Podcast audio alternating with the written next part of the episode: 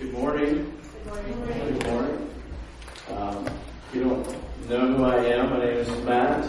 Um, Matt McBee. My wife Sarah here with me. I'm the pastor of, of a church plant that's just uh, maybe a year or so older, I think, than Refuge is. Uh, our church gathers on Sunday mornings in Beavercreek and then gathers throughout the weeks um, in Fairborn and Beavercreek and Riverside and, and, uh, and Oakley.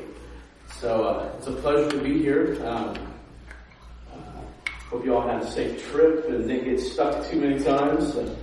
It was fun. As I was driving on 675, saw a big Dodge Ram going the other direction, completely stuck. Just couldn't make it up the hill. And I thought, why would you ever buy a truck without four-wheel drive? That doesn't make any sense to me.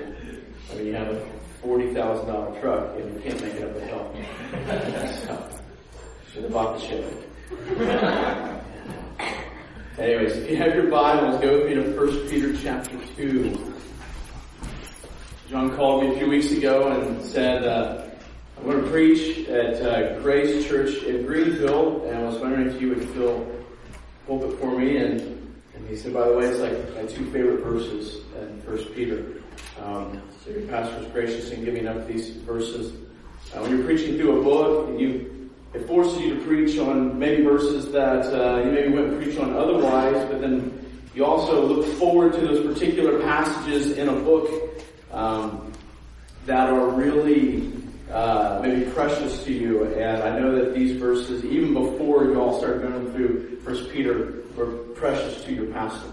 And um, he speaks of these passages in this passage a lot. And uh, so before we jump in, I also want to say that your pastor um, has been an encouragement to my heart, um, and he is he is a blessing to you guys. Uh, he is a grace to you all. Him and his wife Amy and their family. Um, he very indirectly has impacted Renovation Church in a large way.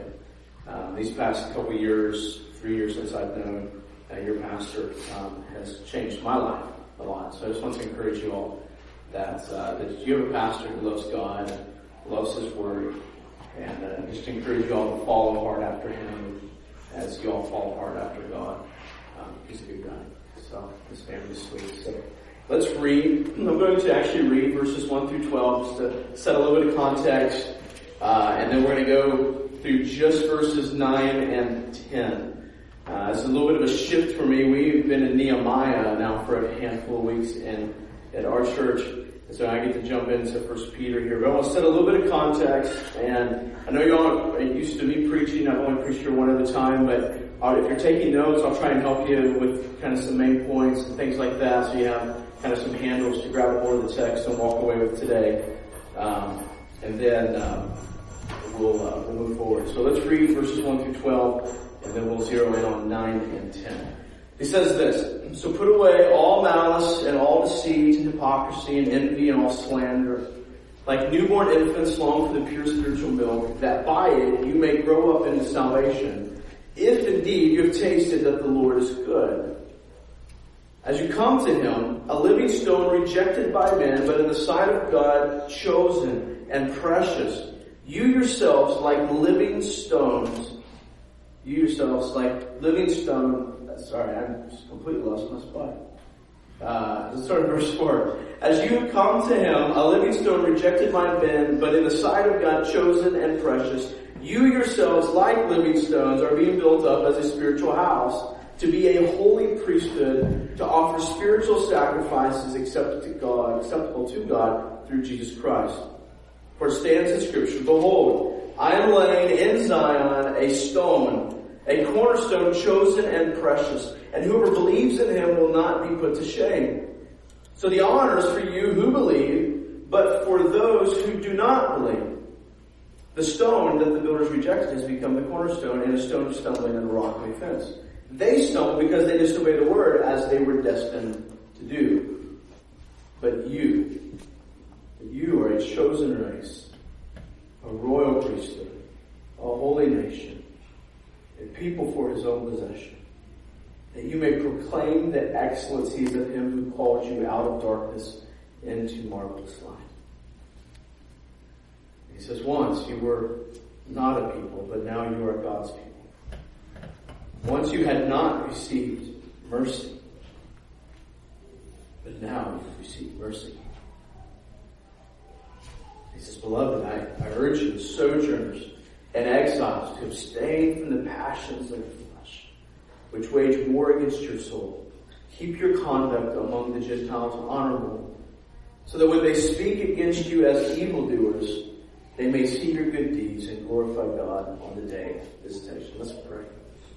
Father, I ask for your graciousness in these next few minutes, these next few moments. They are but brief moments inside of eternity. And yet, Father, you have done something. You've told us something that you have done and are doing in this passage that lasts for an eternity. And so, Father, let us think briefly on these things, but think deeply on these things in these next few moments. And Father, we give you the praise. Let it change us, that we would glorify you in the days to come. In your Son's name we pray. Amen. All right, I want to think for just a few moments about back in 9 and 10, he says this phrase that you may proclaim the excellencies of him who called you out of darkness into marvelous light. I want to think about this idea of excellencies for just a few moments. We, we all have excellencies that we proclaim. We all have things that we proclaim what is excellent about those things. I think we can discover what we proclaim to be excellent on a regular basis by probably what we find our pleasure in, or whatever we find to be satisfactory or to satisfy ourselves, our souls, our longings, or whatever we might find to be tasty and delightful, that which we find our hearts delighting in often. I think of uh, this part of town, I think of Tainan. Tainan is a very delightful place to eat. It's one of my favorite places to eat. Uh, it's very delightful, and I often proclaim of its excellencies because it's so good. The sushi is delicious, and I just eat chicken fried rice, and it's just very wonderful. Uh, but more so than even just food and locations of eating, but what do you find that you proclaim its excellencies? What is it that you find pleasure and satisfaction in? Another way to maybe tell that which we proclaim the excellencies of is maybe sometimes it's by the amount of time that we devote to it. We think about our weeks and week in and week out and what kind of time we devote to this event or to this thing. And, and often that time, the thing that which we devote our time to, we probably will find ourselves proclaiming the excellencies of it as well. Maybe it's the amount of energy that we give to something or the money we spend on it or the communication we give to it. These often reveal to us the things that we proclaim the excellencies of. There are many different things that we proclaim the excellencies of. For some of us, I'm just going to give a couple examples. For some of us, we delight in our ability to set standards all around us and ensure that life reaches those standards. I know in this church you guys talked about control idols and, and affirmation idols and source idols and those kind of things. And um, for some of us, we delight in our ability to control and to kind of set the standards around us and ensure that life reaches those. And, and then we scream of the excellencies of when that's accomplished. Our soul is delighted and our, and our life is satisfied. We are taking great pleasure when we've been able to make things happen around us the way that we have decided that they should be. And then we scream of how excellent it would be if those things would to be accomplished or were to be accomplished and indeed are not. For some of us, we delight in the affirmation of others. We scream of the excellencies that, that happen or that come about as we are affirmed by other people. We scream of how excellent we would be if we could have the affirmation that we believe we deserve that would come from other people. And the excellencies, I think, that he's speaking of in this passage ultimately reveal who you are and who I am. Whatever we are proclaiming the excellencies of says something about us. I want to talk a good bit today about this idea of being versus doing. Not sure if that's language you all use here uh, at Refuge or not, but I'm sure the concept is. But being uh, or doing comes from being. So who you are results in what comes out. And what comes out comes from who you are. And then our lens through which we view life is a part of our being. We think of our lens, I think sometimes as some abstract worldview concept, but worldview and our lens through which we view life is a part of who we are. And that impacts our doing. That which we think is excellent comes ultimately from our heart lens and our being and what we think we should be driving towards. I want you to see in 1 Peter chapter 1 verse 14. I'm just going to reach back for just a moment. Look at verse 14 with me. He says this. He says, as obedient children, do not be conformed to the passions of your former ignorance. I think this is key for us in understanding verses 9 and 10. Peter is saying that what you once were produced sinful passions. So, so if you're looking at this path, your former ignorance, he's saying your ignorance, now I'm understanding this ignorance to be a state of being. Not just a, a mental exercise that you just simply did not know these things. But I think what, what Peter means for us to see here is that this is a state of your existence. You were ignorant. You were a person of ignorance.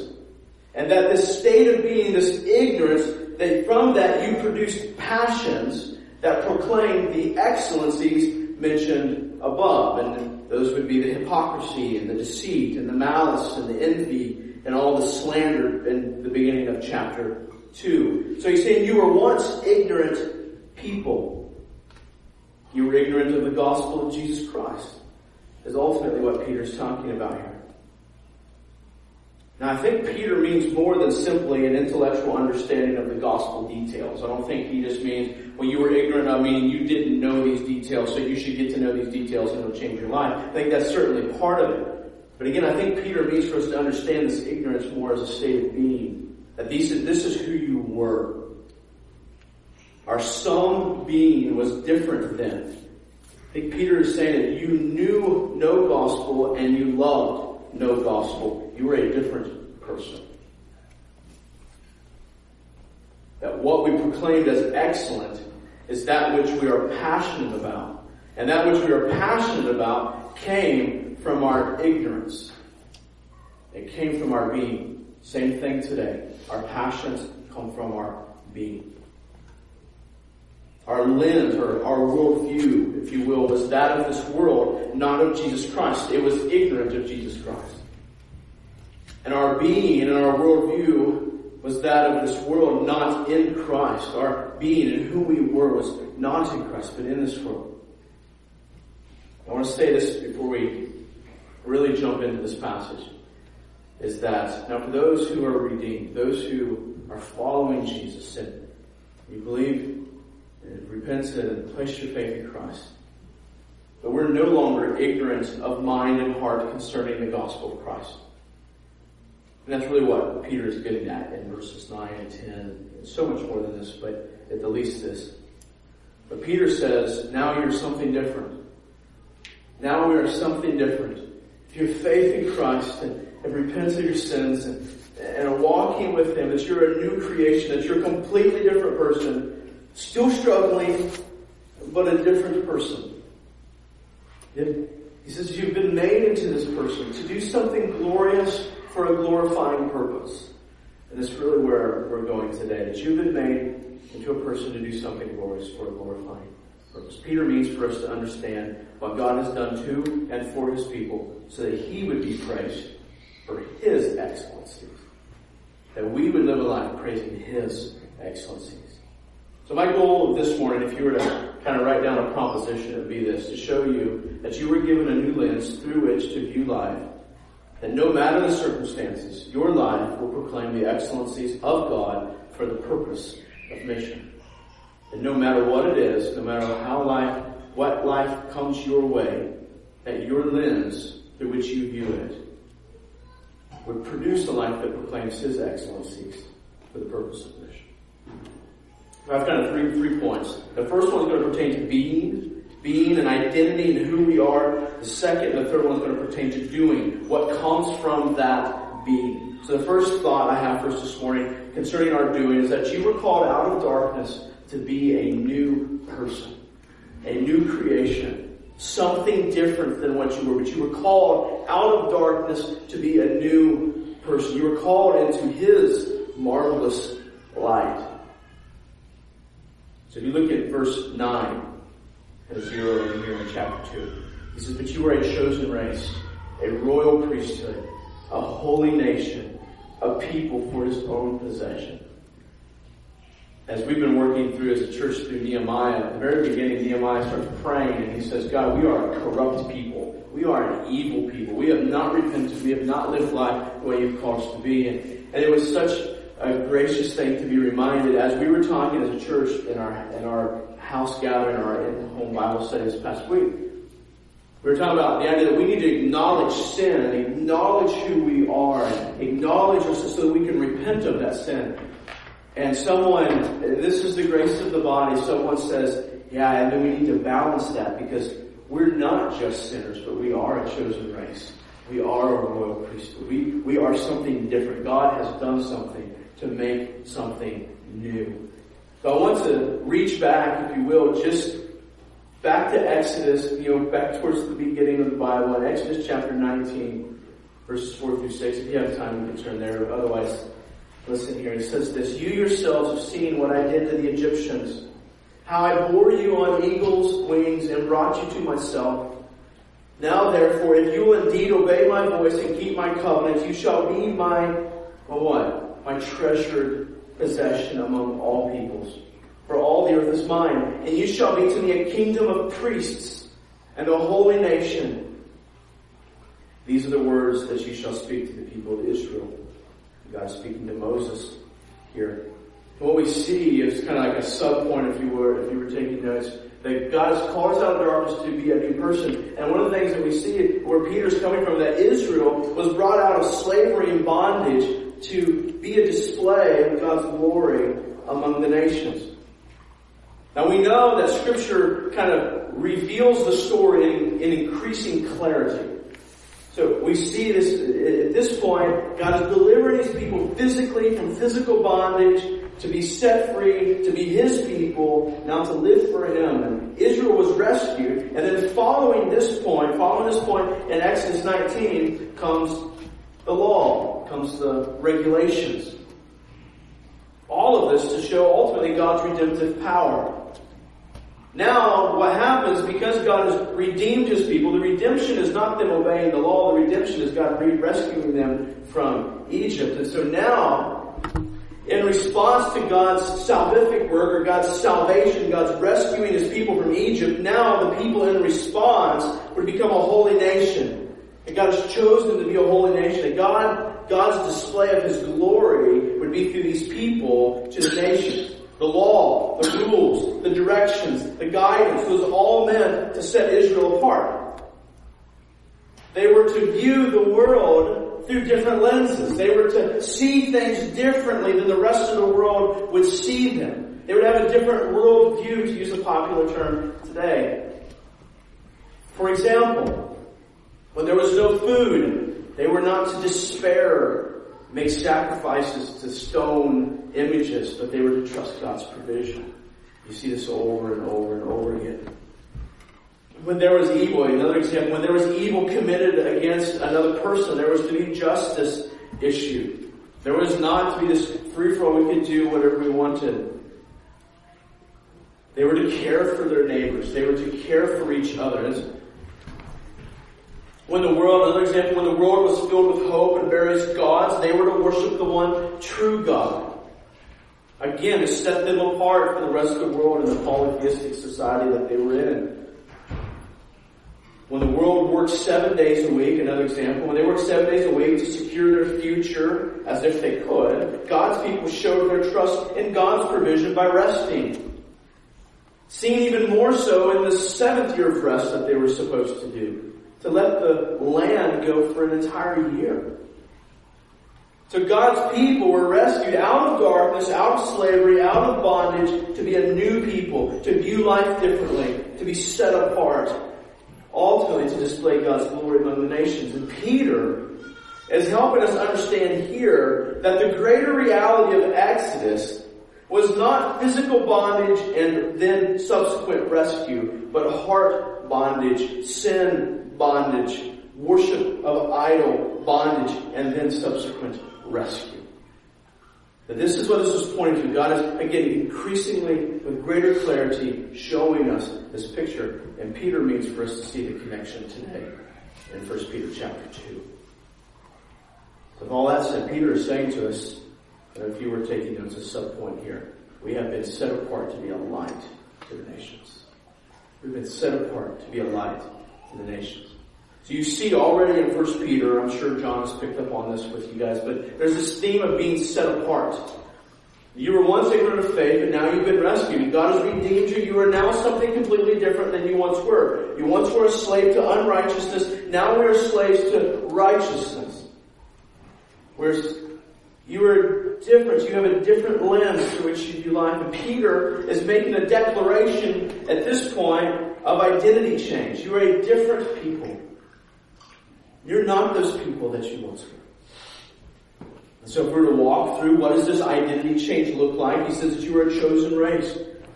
I wish we had time to really dive into what each one of these means, and I, I pray that you'll maybe do that later this week, but a chosen race. You're no longer of Adam's race, but you are a new race in Christ. You're no longer a part of the seed of man, but you're the seed of, or seed of the serpent, but now you're a seed of the woman. You're a seed of Christ, you are now a new person.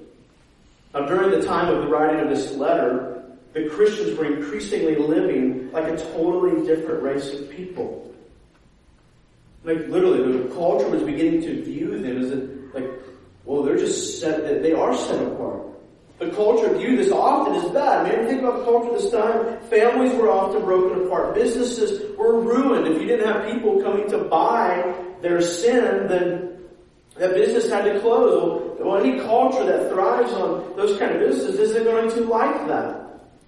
Pagan religious rituals were avoided. Weren't the participation that they had before. But it's interesting because paradoxically, it was this new race that won over the masses. It was this new race of people that was beginning to infect the culture in a very powerful way. Their suffering caused by their new lenses set them apart. They were a different people. And he says, You're a royal priesthood. Peter is telling us that we are both royal and priestly now. I'm just thinking that this past week as I reflected on my own life in light of these words. And that do I live as royalty? Not in a financial, lavish way. Do I live stately, honorably. He live as a priest now. Both understanding Christ as my high priest. But he says we are these things now. You are a royal priesthood. Peter has in mind here the theme of, again, of obedience and holiness. The ancient priesthood was to be sanctified and set apart even from the people. From the rest of Israel, they were to be set apart.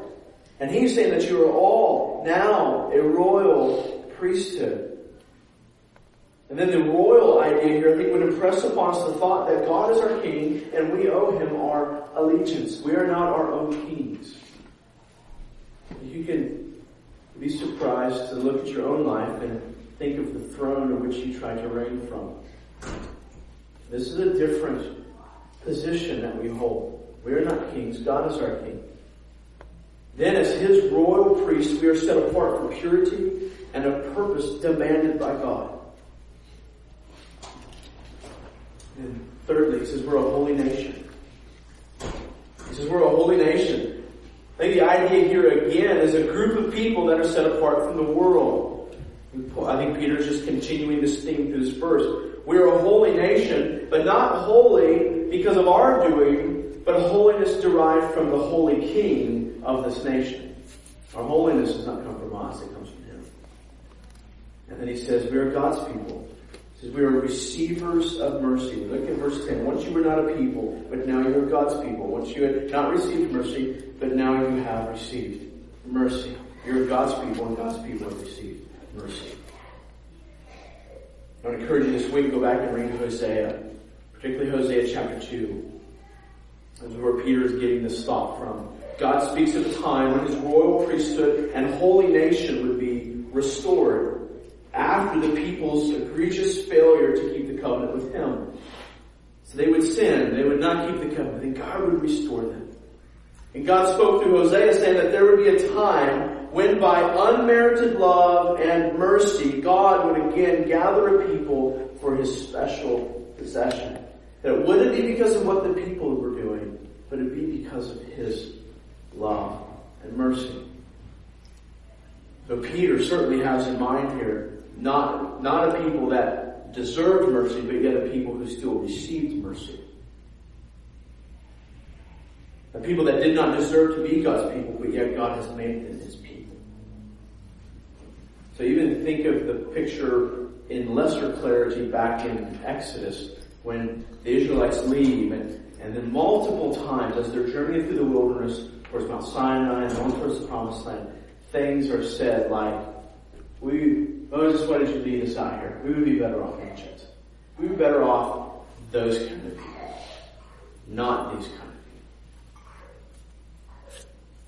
So I don't, was thinking, I don't know if you're a follower of Christ or not, but I wanted to ask you this question. If you're not sure, do you understand that your lens through which you view life is a dangerous lens?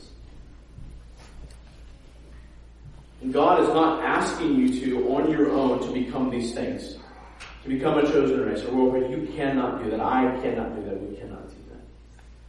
But He is commanding us to repent and exercise faith in the work of His Son.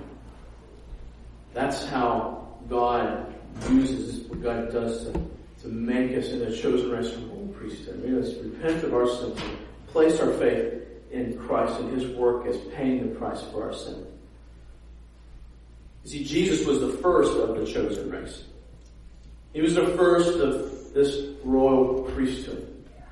And it's by our repentance, or by repentance of our sin and faith in His payment on the cross that God makes us His people. So Peter is saying, you step back out to the larger crowd. So Peter is saying, we are no longer these people ignorant of the gospel of Jesus Christ. You are now God's chosen people. You have been rescued. Our identity has been changed. We now have a new lens. We now have different way in which we see the world. Not like putting on glasses, but as in new eyes, new hearts through which you view this world. And so if you consider yourself a follower of Christ, I asking this question, has your lens really changed?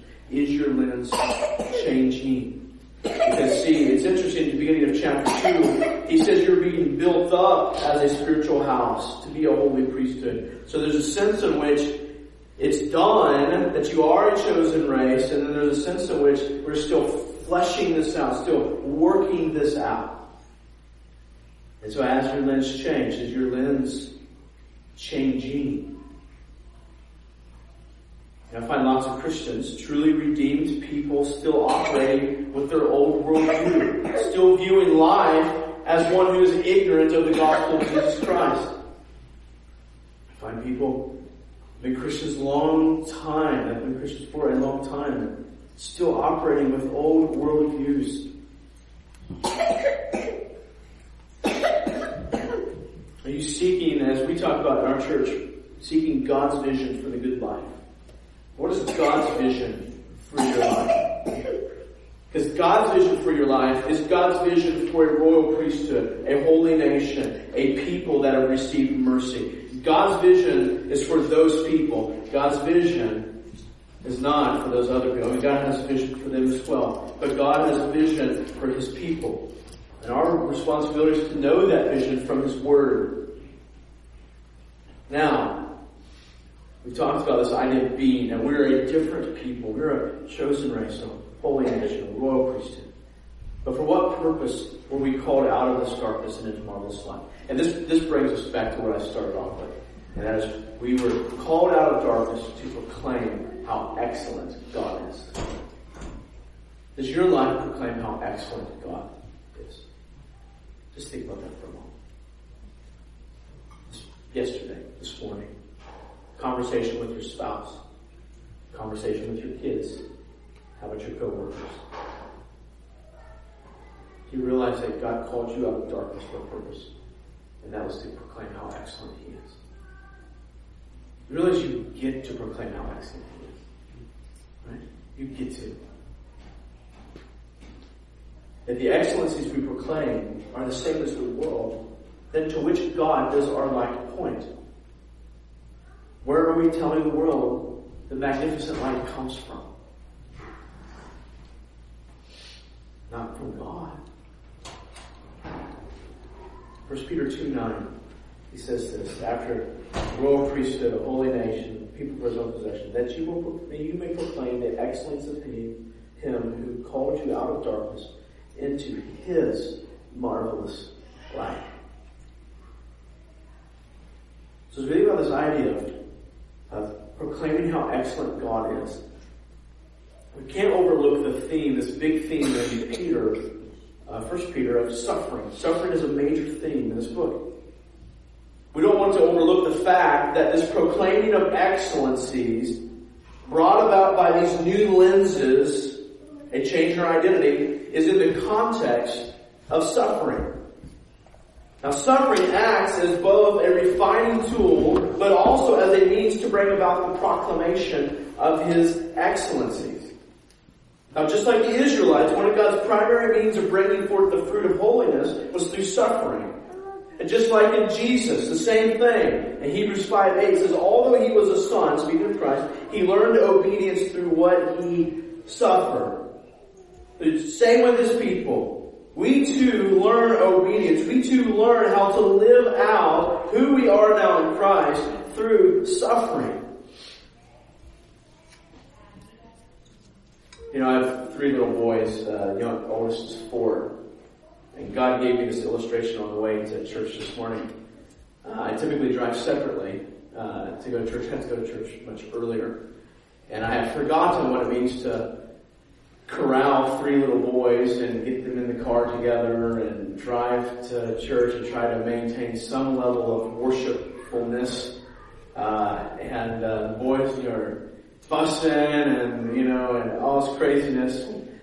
I mean, probably in the past like three years, I've probably only driven to church with my family. Uh, maybe once or twice. Maybe this was the second time. So I forgot this, and I, I'm driving down 35, getting ready to get off the highway, and I, and I say to my wife, I said, I've been missing out on some wonderful sanctification uh, on Sunday mornings. Uh, I desperately need it. Uh, and I thank God for His grace to help me see it that way. This is after I probably have sinned multiple times prior to this, this morning. And uh, I don't mean to equate that, you know, one for one with suffering, but there's a sense in which that things were not the way I liked them to be, and and a minimal level of suffering. And God said, no, no, no, this is for your good. You know, when we suffer, our passions are challenged. Our passions are challenged, our delights are pushed, and our pleasures are squeezed. We say certain things are excellent, we proclaim the excellencies of certain things, then when suffering comes along, we are challenged in those beliefs. We say to the world that the most excellent thing we have is our family. I'm going to spend all my time and energy my family so that I can proclaim the excellencies of my family, the kingdom in which I reign, whether I'm mom or dad or whoever. We proclaim that He is excellent, or that our families are excellent, that my leading of my family is excellent, not God. And then when suffering comes along and only God can sustain you and me, you realize that you've been proclaiming the wrong excellencies. Your family's not going to get you through that. God can. Now your family plays a role in that. But it's ultimately God whose excellencies are worthy of proclaiming. Another example, we say to the world, the most excellent thing we have is our financial security. That when I can have that job or when, when I spend my money this way, then when suffering, maybe illness comes along and only God can get you through, not your money, you realize that you've been proclaiming the wrong excellencies. Your family, your money, I mean, I pray this will take us and think through maybe other examples this week, but your money and your family does not have excellencies worth proclaiming as that of God. God has excellencies worthy. So suffering is a major theme in the book of 1 Peter. God means for our suffering to produce a proclamation of His excellencies as we live through those in a way totally different than the world. So as we think about suffering, we do not suffer as the world suffers. We suffer a different way because we're different people. We view things differently. Isaiah 43, 21 says that these people whom I formed for myself, that they may declare my praise. God is forming us. God has formed us and is forming us in such a way to declare His praise. So as He, as He orchestrates suffering in our lives, if we suffer rightly, then we are suffering to His praise and we are suffering in a way that sets us apart from the world. We must not suffer as the world suffers. To be sure of this, we must not have the same lens that the world uses, otherwise we'll proclaim the same excellencies as the world does. How does the world often deal with suffering? Maybe it's by drowning their sorrows in TV, right? Just soak it in the TV for two, three, four hours a night. I'm just gonna, this can. I just kind of forget my world, venture off into another world, and I, then tomorrow I'll just deal with myself. Or maybe, maybe it's by spending money. You know, the world spends money to secure comfort and to avoid suffering. Are you spending God's money to avoid the suffering that God has ordained for you? When we suffer, though, we must view it through the lens of, for example, of a royal priest. So we think about this identity change. How then do we view through our identity these different meaning of different, oh, I'm sorry, when it comes to suffering, how do we view suffering through these different, this lens that God has now given us? So we think about this, the first one is in terms of like a royal priest. What does it mean to view suffering through the lens as a royal priest? First of all, our king is sovereign over the suffering, that he is in control. If we are royalty and our God is king, then he is sovereign over this suffering. He is in control. It is a decree from his throne.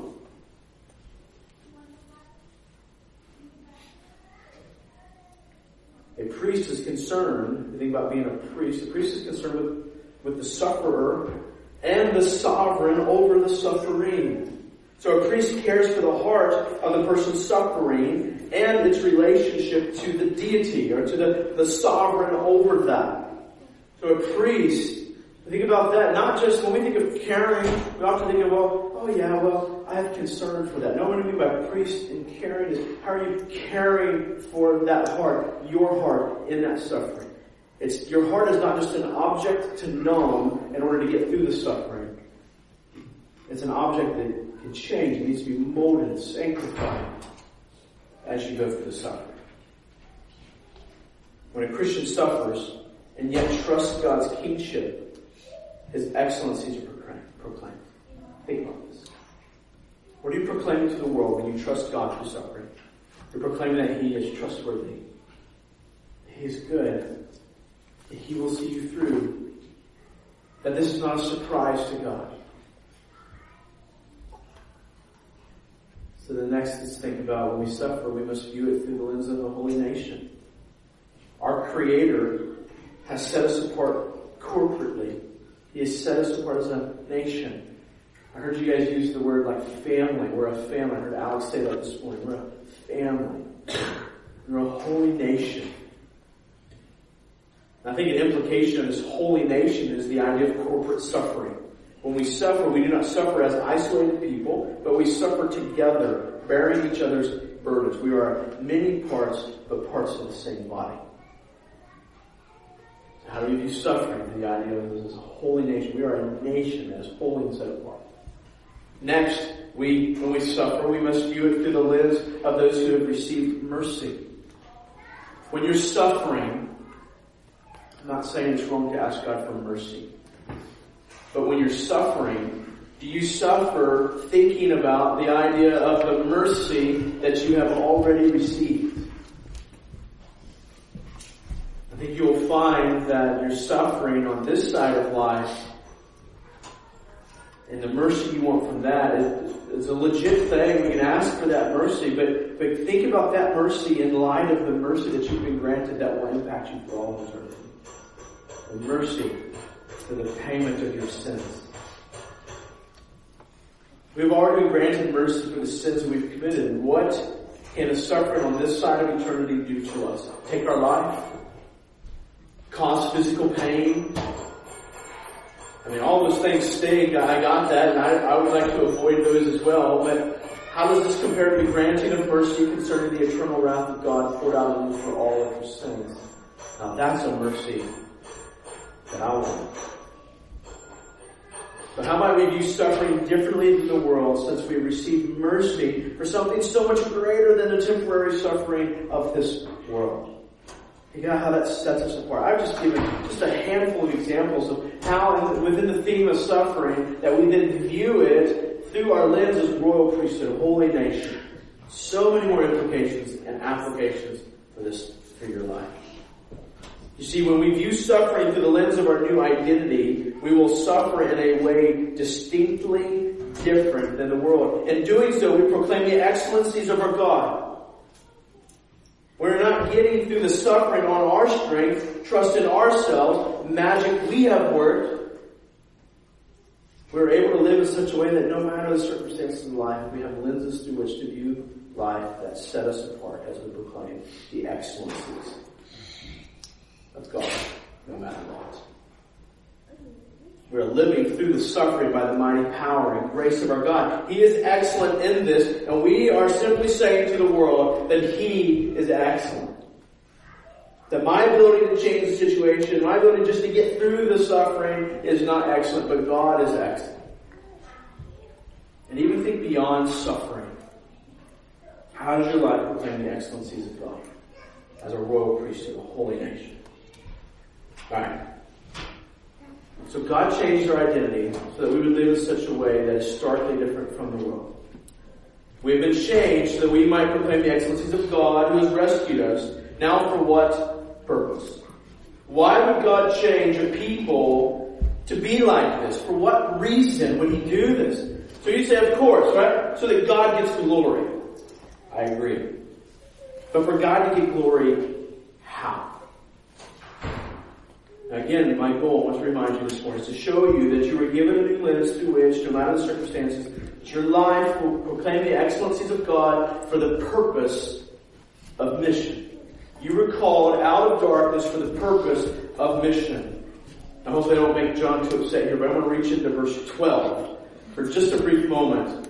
Uh, he says this in verse 12, keep your conduct among the Gentiles honorable, so that when they speak against you as evildoers, they may see your good deeds and glorify God on the day of visitation. Why are they doing all of these things? Or why is he saying to live this way in light of who you are, to proclaim his excellencies? Is so that they may see your good deeds, that the Gentiles, that the nations, that the lost would see your good deeds and glorify God. So these good deeds, the excellencies that your deeds are proclaiming are the right excellencies. These are all lining up with those who are a chosen race and a holy, a royal priesthood and a holy nation. That way you that way, when you live, you live in such a way that would be pointing them to the God of the heavens, not the same gods that our world worships. And he says that they may then glorify God. How will these lives glorify God? These people who are seeing these excellencies, how might they glorify God? It would be by their lives proclaiming the same excellencies. But when our excellencies that we proclaim look no different than the world's, then how are they going to glorify God? Well, they can't because we're not.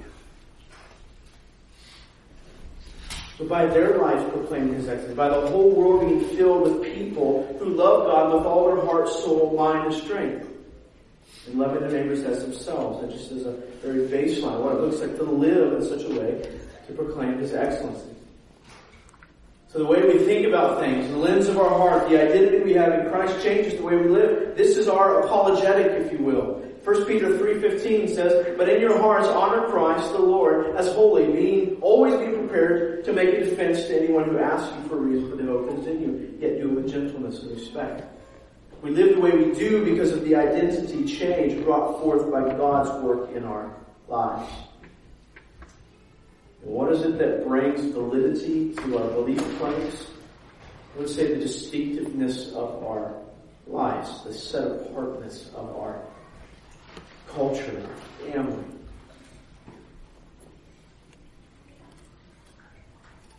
Ever thought about why there's little to no reformation of people's lives maybe happening around us sometimes? At least because oftentimes we're proclaiming the same excellencies that they are. My job, I proclaim its excellency. Just like they do. My little kingdom.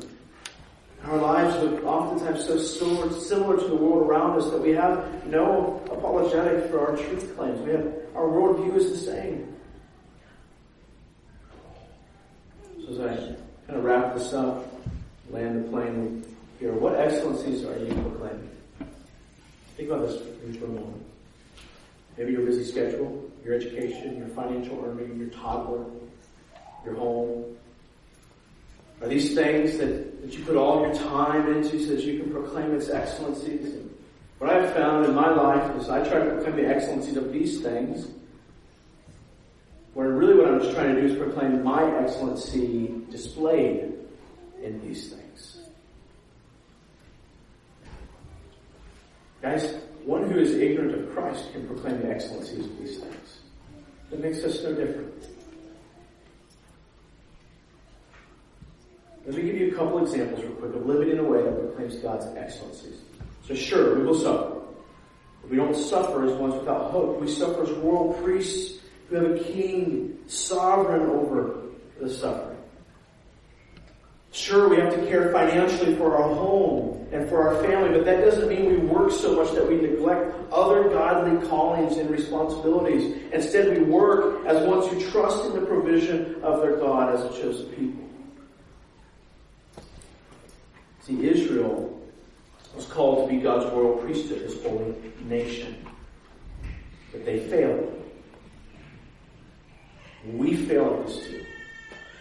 We fail at being God's chosen race We get wrapped up in proclaiming our excellencies and securing the throne that we reign from. Ultimately, God's call, though, on Israel to be this royal priesthood and this holy nation, this chosen people, was fulfilled in Jesus. Amen. It was ultimately fulfilled in Christ. He was God's faithful priest. He was God's true king. He was God's holy nation. He is these things to this day. Then those who are united with Christ by faith become in him a royal priesthood, a part of God's chosen race, his holy nation, ones who have received mercy. By his grace, we do not proclaim the excellencies of ourselves any longer. We are not slaves to fighting and battling and warring with life so that we can secure our excellence. We don't have to do that. By His grace, we view all of life through the new lenses that God has given us so that we in turn live in such a way that we proclaim His excellencies for the purpose of missions. That the nations would glorify God. That's how we proclaim His excellencies. Let me encourage you this week to think through where, what excellencies am I proclaiming instead of proclaiming God's excellencies? And then seek to believe and know why God's excellencies are worth proclaiming way more than ours and the other things that we seek to proclaim excellencies of. Let's pray. Ask the band to come forward.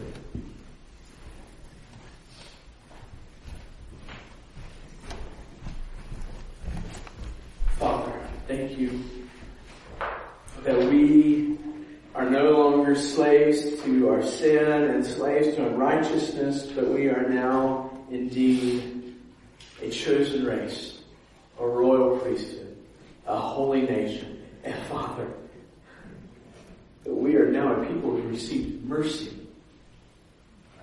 We were once a people who did not deserve mercy and had not received mercy.